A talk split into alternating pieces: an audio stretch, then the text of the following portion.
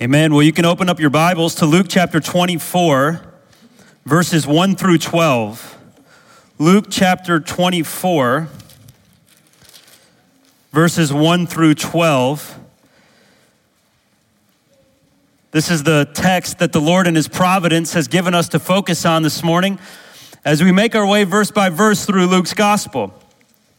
And let's start as we always do, by reading the text. I think it's unique that we are celebrating the incarnation while at the same time covering the resurrection. But the Lord, in His providence, has brought us to this place, and so we are um, thankful that He directs us. Let's read Luke 24, verses 1 through 12. But on the first day of the week, at early dawn, they went to the tomb taking the spices they had prepared. And they found the stone rolled away from the tomb. But when they went in, they did not find the body of the Lord Jesus. While they were perplexed about this, behold, two men stood by them in dazzling apparel. And as they were frightened and bowed their faces to the ground, the men said to them, why do you seek the living among the dead? He is not here, but has risen. Remember how he told you while he was in Galilee that the Son of Man must be delivered into the hands of sinful men and be crucified, and on the third day rise. And they remembered his words. And returning from the tomb, they told all these things to the eleven and to all the rest. Now it was Mary Magdalene and Joanna and Mary, the mother of James, and the other women with them who told these things to the apostles. But these words seemed to them an idle tale, and they did not believe them. But Peter rose and ran to the tomb, stooping and looking in. He saw the linen cloths by themselves, and he went home marveling at what had happened. Now, what we're seeing here is Luke make clear the resurrection of the Lord Jesus Christ. That's what you're seeing here. The resurrection of the Lord Jesus Christ. Pretty straightforward. It's why I've entitled this message, The Resurrection of the Lord. And this is going to be a part one. We're seeing here Luke's account of the resurrection of the Lord Jesus Christ. We've seen his arrest, we have witnessed his trials, we've watched his crucifixion, we have looked upon his death, we have observed his burial, he has been confirmed dead, he has been buried in a tomb and for three days is being guarded night and day. And through act after act, God has proven Jesus' messiahship. He has fulfilled and vindicated and validated the scriptures. He's vindicated Christ's own claims about himself. He's made clear Christ's substitutionary atoning death. This is all happening act after act as we've witnessed this whole process. And he has done it all in such a way to clearly display his divine providence, his divine sovereignty, his divine control at all points by working every detail according to his predetermined plan. And so everything now has led to this point here where God will raise Christ from the dead. And he will declare him once and for all to be the Lord of all. And that's exactly what the resurrection shows. That's exactly what the doctrine, doctrine of the resurrection makes clear. And so this morning, we are going to make this message sort of a part one of a two part message. It's going to serve as a bit of an introduction to the resurrection narrative. Oftentimes, the resurrection is not really understood. Uh, oftentimes it's, it's overlooked. But we can't talk about the resurrection without talking about its implications. And as we've covered the crucifixion narrative, we've talked about the implications of the crucifixion over and over and over again, namely substitutionary atonement, avoiding God's judgment through the death of an innocent substitute. Well, what about the resurrection? And so I thought to myself, rather than put the implications of the resurrection on the back end, maybe put them as a part two of, of a two part message and part one be the account, or rather than stick them at the end of the message, I think it would be wise for us to put them on the front end, to put these truths, the significance of the resurrection on the front end so that while we're talking about them, you're not kind of reaching back to think about the narrative and you forget kind of what took place. But that when we cover the narrative, you have these truths, the significance of the resurrection, what it even means, why it's so important. You have those truths ringing in your ears, weighing on your mind as we cover the account next time. And so I think that's a good plan for us. So this week, this morning, I want to talk about the significance of Christ's resurrection. The significance of Christ's resurrection. And so let's jump right in. We see that the resurrection makes clear, first of all, the lordship of Christ. The lordship of Jesus Christ. The resurrection proves, in other words, that Christ is Lord. And maybe you've had a difficult time over the years understanding what, what, what does, what's so important about the resurrection. What does it mean? I, I can't fully understand how it plays into salvation. Well, again, I'm just want to provide clarity for you this morning. The first thing that the resurrection proves is that Christ Jesus is Lord. And so, you see, regardless of the unbelief of Israel, regardless of the rejection that we've seen by the Jews of who he is. No matter the skepticism and the superficiality and the hatred of the religious leaders, no matter the hesitancy of the crowds, right? Even despite the doubt and the lack of understanding of the disciples. In other words, no matter what everyone thought while Jesus was on earth, when he was born, during his life, during his ministry, Jesus forbore, forbeared that, all of that, that unbelief, the question, in order to do his ministry, perform what God had told them to do, knowing that in the resurrection, he would be vindicated as Lord. He would be proven. And so Jesus is proven to be the Lord in the resurrection. There has been talk, there have been doubts, there have been questions, there have been denials, right? Can this be the Christ? Is this him? He calls himself the Son of God. This can't be the Messiah.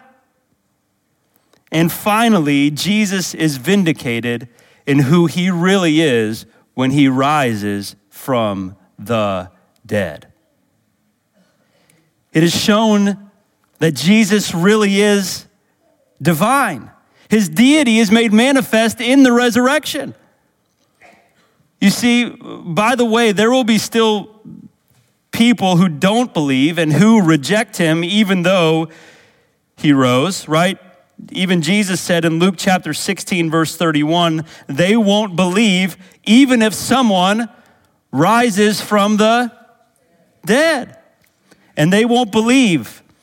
And so Jesus, by the way, will be fully vindicated for good at his second coming when Philippians 2 10 through 11 says, Every knee will bow of those who are in heaven and on the earth, and every tongue will confess or affirm or acknowledge or agree to, whether willingly or unwillingly, whether worshipfully or painfully, that Jesus Christ is Lord. And so Jesus will be permanently vindicated forever in his second coming. But here in the resurrection from the dead, Jesus is confirmed to be God. Because when he rises, he is shown to overcome death. By the way, this is what Jesus said when I read that passage to you earlier in John chapter 2. They said, What authority do you have to teach these things? And Jesus says, My authority will be proven when I come back to life, when I rise from the dead. And so that's what he points to when proving his authority and what we should look to when validating his authority. And, and so, if he is Lord, this has incredible implications. No one comes back from the dead except the man who is God. And if he is God, and He is the Lord, this has great implications for our lives. If He is the creator and the owner and the sustainer and the ruler of all things, then all of His words are true. And He is truly God, the only God. There is only one God. And therefore, He is in charge. And therefore, all creation is accountable to Him. All of mankind is to submit to and to worship Him. My kids asked me recently, why do we do these things, Daddy? Why, why do we need to obey? Is it just because we don't, we don't want to go to hell? And so we talked, we sat down and discussed a lot of different reasons that involved our hearts loving God. But I saved this reason for last. I said, at the end of the day, He's the only God. We are not God. He is. We didn't create everything, He did. We don't rule and own everything, He does. And therefore, no matter if we feel it or not, He is the Lord. And we are accountable to Him. What He says goes. And therefore, we should live for Him. We should obey Him with our lives because He's God. And so, this is the first thing that the resurrection proves that Jesus Christ is the Lord. Now, not only does the resurrection certify Jesus' identity as Lord, but it also proves the sufficiency of Christ's sacrifice. It also proves the sufficiency of Christ's sacrifice. It also proves that God accepted the substitutionary death of his perfect sacrifice, Jesus Christ, to pay the penalty of and atone for sin. Now, this oftentimes is confusing for people, and so let me see if I can't make sense of it for you and bring some clarity. And this is not a perfect illustration. Um, of course, all illustrations, you know, fall short of, of uh, pointing to the, the truths of the word, and it's a little unrealistic in our culture. But if you were to think about it this way, let's say you committed a crime, and you were guilty of this crime, and you were to go to the judge, and the judge is going to punish you for this crime justly, to uphold justice. You're guilty and you deserve punishment. And somebody comes and says, maybe a close family or friend says, I'm going to serve that time for them, that the penalty would be paid, right? Now, that person has to be innocent, completely innocent themselves, or else they'll have to serve their own, they would have to serve their own time, right? In order for them to be able to, to, to substitute, to serve your time, they have to have no penalty that they have to pay themselves. So they pay this crime. Now, while they're paying this crime, this time for your crime, it's as if you are paying the time for your crime. It's counting for you. It's as if you are being punished and served time for the crime that you committed. It's counting on your behalf. Now, when this person then has served the time on your behalf, served the time for that crime, and is then released, it is proof that that payment has been sufficiently what? Paid. And when they are released, it is as if you are released. You have no more guilt. Your punishment has been paid, and you are no longer in debt. You are free. And so, in this same way, God is justly punishing sin by crucifying Christ. God's wrath is the penalty or the payment. And as when Christ dies for sin, it's counted on the behalf of those who repent and believe.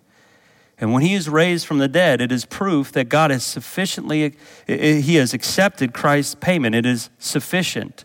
God's wrath on sin has been paid, and Christ is released. And so, this is the idea here. The payment isn't still being paid. If this person was left in jail and never brought out, then you would say he's still paying on it, or the payment is insufficient, or I'm going to have to supplement that payment. But the payment isn't still being paid. It has been paid. In this case, the payment is the wrath of God on sin. It hasn't been partially paid, it has been fully paid.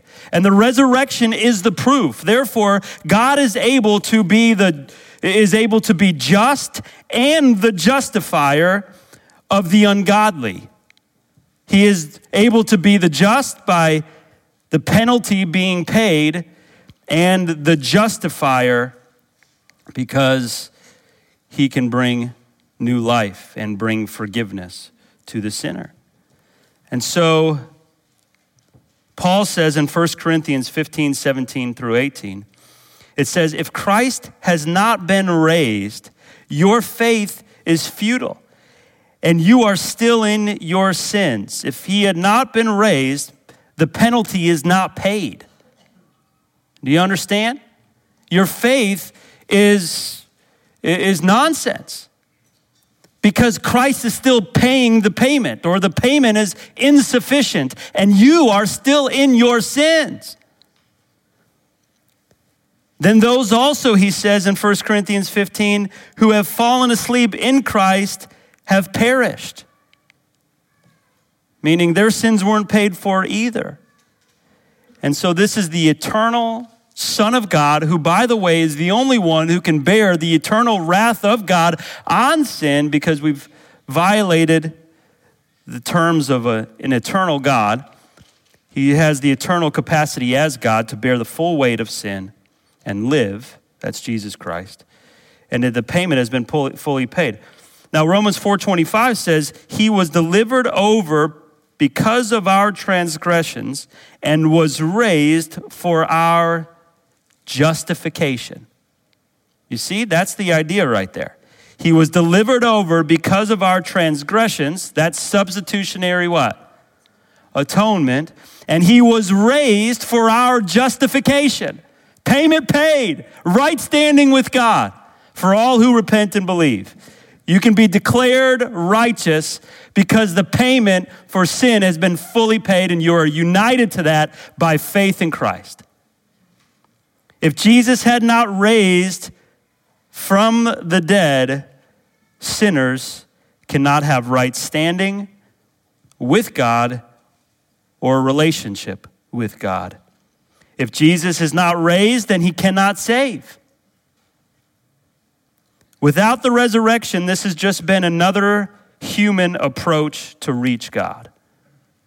Without the resurrection, this is just an admired work by a religious man, but yet it falls short of accomplishing justification for man before God. The resurrection proves the victory of the cross. Listen now. The resurrection proves the victory of the cross the payment has been accepted. The payment's been accepted. Now, you see, not only does the resurrection affirm Christ's deity, Not only does it confirm that God accepted Christ's payment, but thirdly, it also testifies to the fact that we have a living Savior. That we have a living Savior. Now, this one's a lot easier to understand, isn't it? If he died and then he was raised, he's what? Alive. That's pretty clear. And so we have a living Savior. He's alive. He, was, he died, he was raised, he ascended. The Bible says he won't ever die again. He's eternal in his divine nature. But this can't be overlooked, friends. This can't be overlooked.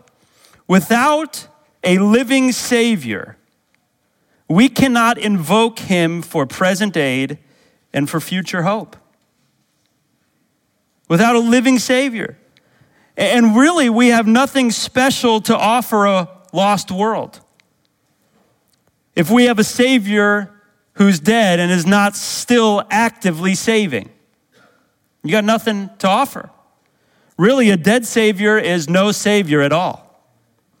But we have a living, caring, saving Savior who is able to save those who come to Him one who continues to fulfill God's promises. He is alive.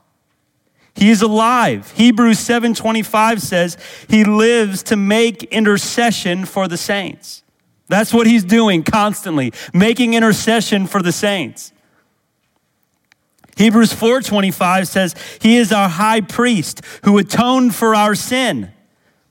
He's our high priest. That means he atoned for the sin and he's interceding on our behalf. Now, here's what he's doing sympathizing with our weaknesses, giving us confidence to approach God's throne, knowing that in Christ we only receive mercy and grace from God constantly. In 1 Corinthians 15 25, it says that he is reigning he is ascended to the right hand of the Father, and it says that he must reign and rule until all things are put under his feet. And as he continued to live after the resurrection, for instance, he appears to Paul from heaven, right? And in Revelation, he is the one who is and who was and who is to come. He's alive. The resurrection establishes the fact that our Savior is alive. Romans 6 says that he will never die again. You have, if you are in Christ, a living Savior.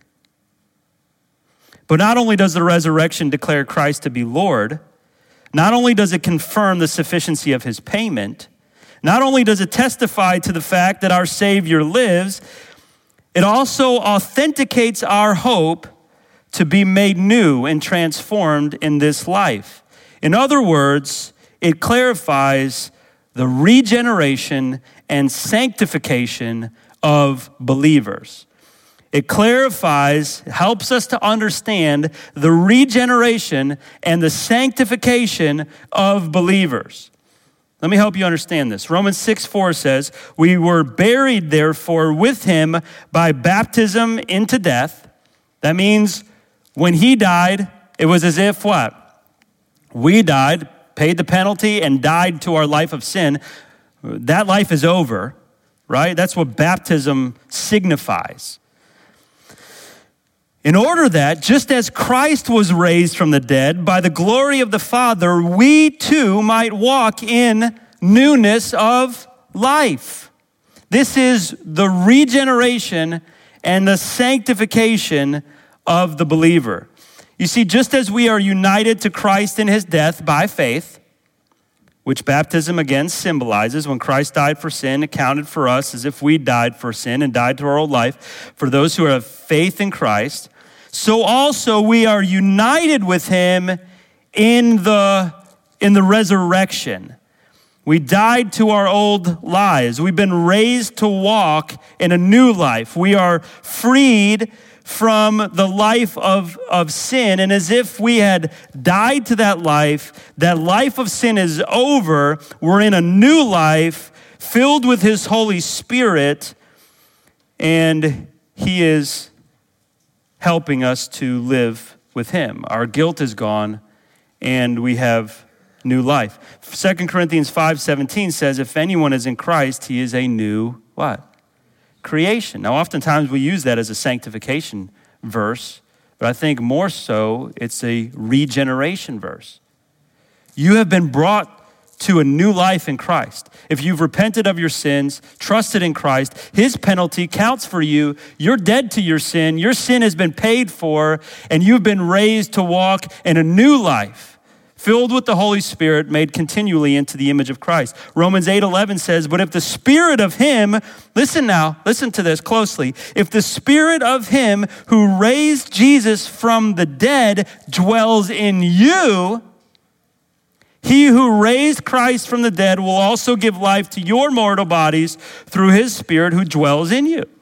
So the resurrection is the foundation for our understanding of regeneration and sanctification. The penalty for sin has been paid, and the power of sin has been broken. The power of sin has been broken. Now, let me describe regeneration to you so that you understand. Re- regeneration, Genesis means the what? The beginning. Regenesis or regeneration would mean what? New beginning, born again. Right? So let me describe this regeneration process. Some people ask the question do we have free will? Right? Do we have free will in terms of choosing God, being saved from our sin? Well, we have a will, but it's not completely free. There's some freedom to it, but it's not completely free. Some people say, well, that's being like a robot, but it's not when you understand regeneration and God's sovereignty in it. You see, because of the curse, which is because of the fall of Adam, right, in Genesis chapter 3, all mankind is born into sin. The, the curse, God has placed the curse on all man. And so um, you say, well, that's not really fair because Adam did it. Why does it count for me? But you see, he was our representative. And so we, we will take the representative card when it benefits us, right? If your grandfather was a king and you're in the line to be the king, what'd you do to earn being a king? Nothing. He's just a representative. It counts on your behalf. Well, this is the same thing. And so he's the representative. We're all, all mankind is, is born into sin. Now, we talk about total depravity. And some people talk about total depravity, meaning that we are, we are um, all sinners. Oftentimes people say things like, there's nothing good in us. Well, that's not true. That's why you see some wonderful glimpses in human beings, and you're so tempted to love them, even though they don't know Christ, and you say, Are they really that bad? Well, total depravity doesn't mean that there's nothing good in us because we are also created in the image of who? God. So we represent Him. But here's what it means it means that we're guilty, that we cannot save ourselves and that because of the curse, we are all sinners born into sin. And so it would be like this. It would be like if you were to be in a, in a museum and you see all these paintings on the wall, and you look at all these paintings, and they're just immaculate paintings by the, some of the best painters in all the world. And you look at these and, and you just you feel nothing for them. You just can't see it. They just look like a bunch of scribble, right? And, and that's how it is with the sinner and God. Because of the curse, you see God and, and there's nothing. He's not the creator to you, He's not the, the authority to you, He's not the owner. You don't love Him, there's no affection. You don't see Him rightly. And so, this is the state of the, of the human condition that we inherit. Now, in regeneration, what happens is, and, and by the way, in that state, you will choose sin continually, over and over again, though you do it freely. So you're not a robot, right? You see, you're free, but you're not totally what? Free because of the curse. You will choose sin over and over and over again, though you do it freely. Now, what happens in regeneration is that God, by the Holy Spirit, comes to that dead heart and those dead eyes, the dead mind, and opens them gives them life. And all of a sudden, you see things as they really are. And you see God as He really is, and Christ and what He's done. and you see eh, God as the one who is in charge of all things and the creator of all things and the one whom you're accountable to, and He's lovely. He's lovely, and you've never seen that before. You see, by the way, regeneration precedes faith. So they're not, in, they're not, you can't separate them, but if you were to parse them out, regeneration would precede faith. God opens the eyes of the sinner, enabling faith. And so as you see rightly, you see God for who He is and you respond to Him in salvation because of His regenerating work. And you will see Him rightly and you will trust in Him by faith and you will do it every time. Meaning, this is what we call the effectual calling. When God regenerates the man, he will indeed be saved. And you will choose God, though you do it freely. And so, this is the process of regeneration. And in that, listen now, the resurrection, because of the resurrection, God is able to do that regenerating work in the sinner. He's able to do this regenerating work in the sinner because they are able to trust in a Savior who paid the penalty for sin, and He is able to give new life to this person, be the just and the justifier of, of the sinner. And this is a wonderful thing. But not only does regeneration happen in light of the resurrection, but also sanctification. Turn to Romans chapter 6. Romans chapter 6. I want you to read this with me, Romans chapter 6. I want to look, look at verses 1 through 14. Romans chapter 6, verses 1 through 14. It says, What shall we say then? Are we to continue in sin that grace may abound? By no means. How can we who died to sin still live in it? Do you not know that all of us who have been baptized into Christ Jesus were baptized into his death? We were buried, therefore, with him by baptism into death, in order that just as Christ was raised from the dead by the glory of the Father, we too might walk in newness of life. For if we have been united with him by faith in a death like his, we shall certainly be united with him in a resurrection like his. We know that our old self was crucified with him in order that the body of sin might be brought to nothing, so that we would no longer be enslaved to sin. For one who has died has been set free from sin. Now, if we have died with Christ, we believe that we will also live with him. We know that Christ, being raised from the dead, will never die again. Death no longer has dominion over him. For the death he died, he died to sin once for all, but the life he lives, he lives to God. So you also must consider yourself dead to sin and alive to God in Christ Jesus. Let not sin, therefore, reign in your mortal body to make you obey its passions. Do not present your members to sin as instruments for unrighteousness, but present yourselves to God as those who have been brought from death to what? Life. And your members to God as instruments for righteousness. For sin will have no dominion over you, since you are not under law but under grace. The life you lived under the law has been done away with in Christ. It's over. It's the last life. Now you're raised to walk in a new life, and therefore, in this new life, we present our lives to God. And this is the process of sanctification. That's what Paul said in Philippians chapter 3 when he said, I wish for nothing more than to know Christ and the power of his what? Resurrection the sanctifying and saving power of the resurrection of Jesus Christ.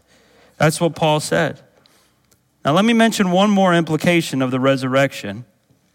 Fifthly, the resurrection is also the basis for our confidence, for the confidence that all believers have to be resurrected from the dead. Fifthly, now, the resurrection is the basis for the confidence that we have for eternal life. It's the resurrection of the believer, to be resurrected ourselves and to live forever with God. If Christ had not been raised from the dead, you see, a resurrection after death, then God cannot raise us. What gives us confidence that He would raise us from the dead or that He has the power to do so? And listen, friends, if we have no hope in the resurrection from the dead, if you have no hope to be raised from the dead after this life, then Paul says our faith in Christ is in vain. We have no reason, this is humanly speaking, of course, we should follow Christ and obey him because he is the Lord. But Paul says, humanly speaking, if there's no resurrection from the dead, if, if you have no hope of eternal life, if this life isn't, isn't uh, done away with and you aren't promised to have new life forever in the presence of God, then humanly speaking, you're wasting your time following Christ. Paul says in 1 Corinthians 15 19, if in Christ we have hope in this life only, we are of all people most to be pitied. In verse 32 of the same chapter, he says, If the dead are not raised, you ready for this? Let us eat and drink, for tomorrow we die. Let's live however we want. But the resurrection gives the hope that believers will live forever with glorified physical resurrected bodies, that God will raise him up, raise them up by his power in the same way he raised up Christ. 1 John 3 2 says, Like Christ rose in a glorified physical body, so shall we. 1 Peter 1 3 says that he has caused us to be born again to a living hope through the resurrection of Jesus Christ from the dead. 2 Corinthians 4:14 says, "He who raised the Lord Jesus will raise us also with Jesus and bring us into his presence." The one who raised Christ will raise us. And again, without this promise of resurrected life, we have nothing of any value to offer the world. What are you going to offer the world if there's no eternal life to be offered? And by the way, this is the, the fatal, uh, pointless hope of other religions. For instance, Buddhism or Hinduism. Uh, they have no way of knowing whether they've earned the favor of the impersonal supreme power that they believe in. And their lives are just going to recycle over and over again until they earn it. And they'll be back here, and even when they do, it's they end up in a incoherent place forever when they finally reach the apex of what is required. And, and that's no hope at all. That's no hope at all. But we have a hope to offer the world that is unique eternal life in perfect union with God. John 14, 19 says, Jesus says, Because I live, you also will live. You see, then, the resurrection certifies the lordship of Christ, the sufficiency of his payment, the fact that our Savior lives, that sinners can be regenerated and sanctified, and that all believers will experience the resurrection from the dead. That's pretty significant, isn't it? Now, listen, with all this in mind, and by the way, I just briefly fleshed these out, um, we really could spend a week clarifying each one of these. Okay? So you can do more study on your own, or if you have any questions about them, come up to me after the service, and I'd love to help you answer them. But with them in mind, listen now, it's so wonderful, and it's no wonder that the scriptures focus so much on the resurrection. With all this in mind, it's no wonder that the scriptures focus so much on the resurrection of Jesus Christ. You see, the resurrection is just, it's not just an add on to the crucifixion, it's the completion of it. It's the completion of it. The rest of the New Testament is written in light of the resurrection's implications, starting from this point on. In fact, the writers do more than affirm the reality of the resurrection. Though, just a note, let me tell you this that there's no passage of scriptures that gives us any details about it. Isn't that interesting? How the resurrection happened. Only that it did happen in the events surrounding it. I'd like to know what actually happened, what it looked like. Let me inside the tomb a little bit to see, right? But it did occur. Now, listen, the writers of scriptures do more than affirm its reality. And it's all over. What they do is they declare the meaning of it, like we just talked about, the consequences of it, the effects of it, some of which I just described to you. But in the rest of Luke chapter 24, we're going to see the resurrection being pointed to as the fulfillment of Old Testament prophecy. In Acts 2, verse 24, Peter on the day of Pentecost will preach on it. In Acts 4 2, Peter and John will be arrested for proclaiming it. And just a few verses later, after they're arrested, Peter will stand for it. In Acts chapter 10, verses 38 through 40, Peter will declare it, the resurrection, to Cornelius and those in his home. In Acts chapter 13, verses 27 through Paul, uh, 30, Paul will proclaim it in the synagogue in Antioch. And in Acts 17 31, Paul declares it and its implications in Athens on Mars Hill. Paul will write of it, of the resurrection, in the book of Romans, in the book of Second Corinthians, Ephesians, Philippians, Colossians, First Thessalonians, Second Thessalonians, Second Timothy. It's emphasized in the book of Hebrews. Peter will write of it in First Peter. Third John will point to it. And of course, the book of Revelation. And that's not including all of the description within the Gospels. Since its occurrence, the resurrection has always been the focus of the church, and it must continue to remain the focus of the church. We can't overlook the resurrection. You see, the resurrection confirms and completes and validates and vindicates Christ's work on the cross. And it must always be seen that way. In fact, it is so important that, let me tell you this little fact. The Saturday before Jesus' death, right, the Sabbath, it was the last legitimate Sabbath. It was the last ever legitimate Sabbath. Christians then gathered on Sunday, the Lord's Day, right? You know this? This is what happened at that point. And so let me explain this a little bit to you. Christ abolished the ceremonial law by fulfilling the moral law on our behalf. The ceremonial law was a temporary reaction to, not that God reacted impulsively, but a, a temporary uh, atonement, appeasement for the breaking of the moral law. But it can never cover sin, right? And so, listen now, okay? In Colossians chapter 2, it mentions a list of laws that Christians no longer, and it's representing the whole ceremonial law of God. Listen close. It's representing the whole ceremonial law of God. And it in Colossians 2, it lists some of these laws, and it's declaring that Christians no longer need to abide by these laws. Why? Because they were shadows. Listen close. Shadows pointing to uh, realities. They were shadows. It's like if you were to see a shadow on the ground, it's it's in light of or pointing to a, a, some kind of reality that's there.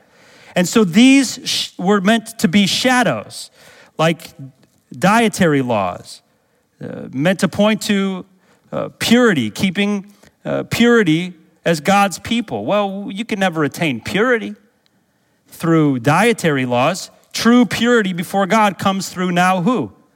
Christ. You see, all of these were also to make God's people distinct. When you keep the Sabbath, you are distinctly God's people. Israel, they're the people who keep the Sabbath. They're distinctly Yahweh's people. They're, they're God's people. It made Israel distinct. But now, what makes us a distinct people? That we are in who? Christ. You see, all of these were meant to point to the reality in Christ. And so let's let me just show you this. Colossians chapter 2. Turn there if you can. Colossians chapter 2. Colossians chapter 2. I want you to just see this for yourself. I'll read from verses uh, starting in, um, in verse 16. It says, Therefore, let no one pass judgment on you in questions of food and drink, and with regard to a festival or a new moon or a Sabbath. These are a shadow of the things to come, but the substance belongs to Christ. Let no one disqualify you, insisting on asceticism or and worship of angels, going on in detail about visions, puffed up without reason by, the, by his sensuous mind, and not holding fast to the head, from whom the whole body, nourished and knit together through its joints and ligaments, grows with the growth that is in that is from God.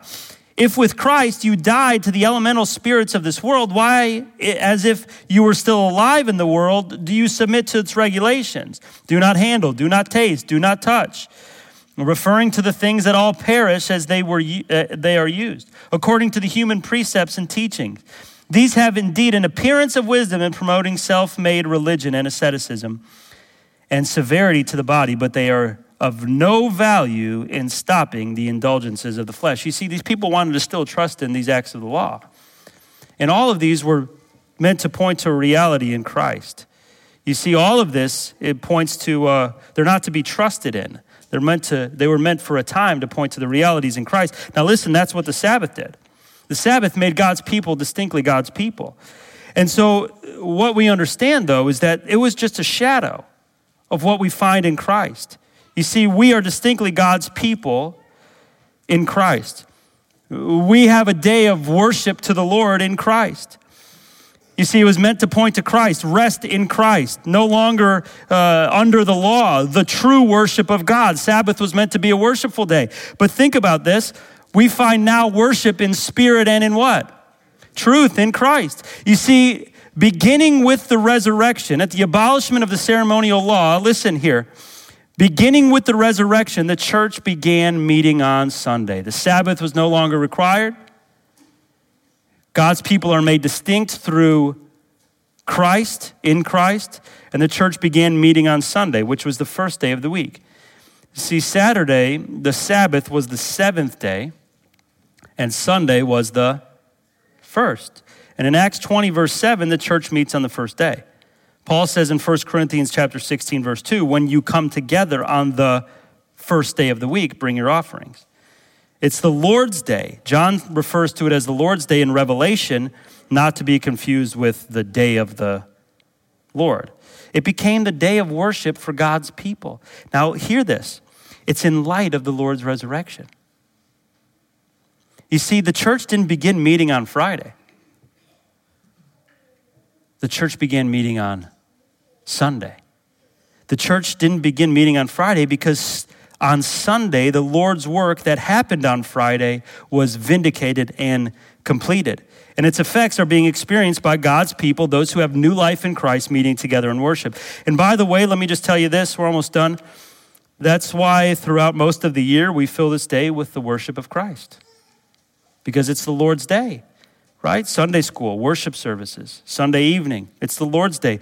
Typically, most American Christians struggle to attend a, a couple hour service on a Sunday, don't they? And because they think that it should be dedicated, the rest of, of the day should be dedicated to other things. So they got to hurry out because they got a lot to do on the Lord's Day. And so they struggle to even attend a, a couple hour service or, or even will produce a Saturday night service in order to have all of Sunday for ourselves. And you see, the Christian faith has always considered Sunday the Lord's what? Day. Which again speaks to the central position that the resurrection holds. Listen now, the resurrection in Scripture represents a transition. It's a focal starting point for new life in Christ. The church is born, salvation is possible, and we see this effect now happen through the book of Acts and on into the New Testament. Now, let me mention one more thing. The early church's faith in the resurrection was rooted in eyewitness testimony. It was rooted in eyewitness testimony. You see, uh, after the resurrection in the New Testament, uh, and some of which we'll cover in Luke chapter 24, listen now. Jesus appeared to Mary Magdalene. He appeared to the other women who came to the tomb. During the day on Sunday, he appeared to two disciples on the road to Emmaus, the same day he rose. Then he appeared to Peter specifically. On Sunday evening, he appeared in Galilee to all the disciples minus Thomas. On the following Sunday, a week later, he appears to all the disciples including Thomas. Then he appears to seven apostles on the shore of the Sea of Galilee. Then he appears to more than 500 disciples, probably on a mountain in Galilee. He appears to James specifically. He appears to the apostles at the ascension. Then later on to Paul on the road to Damascus. And then to Paul on three other occasions. And then, of course, in the book of Revelation.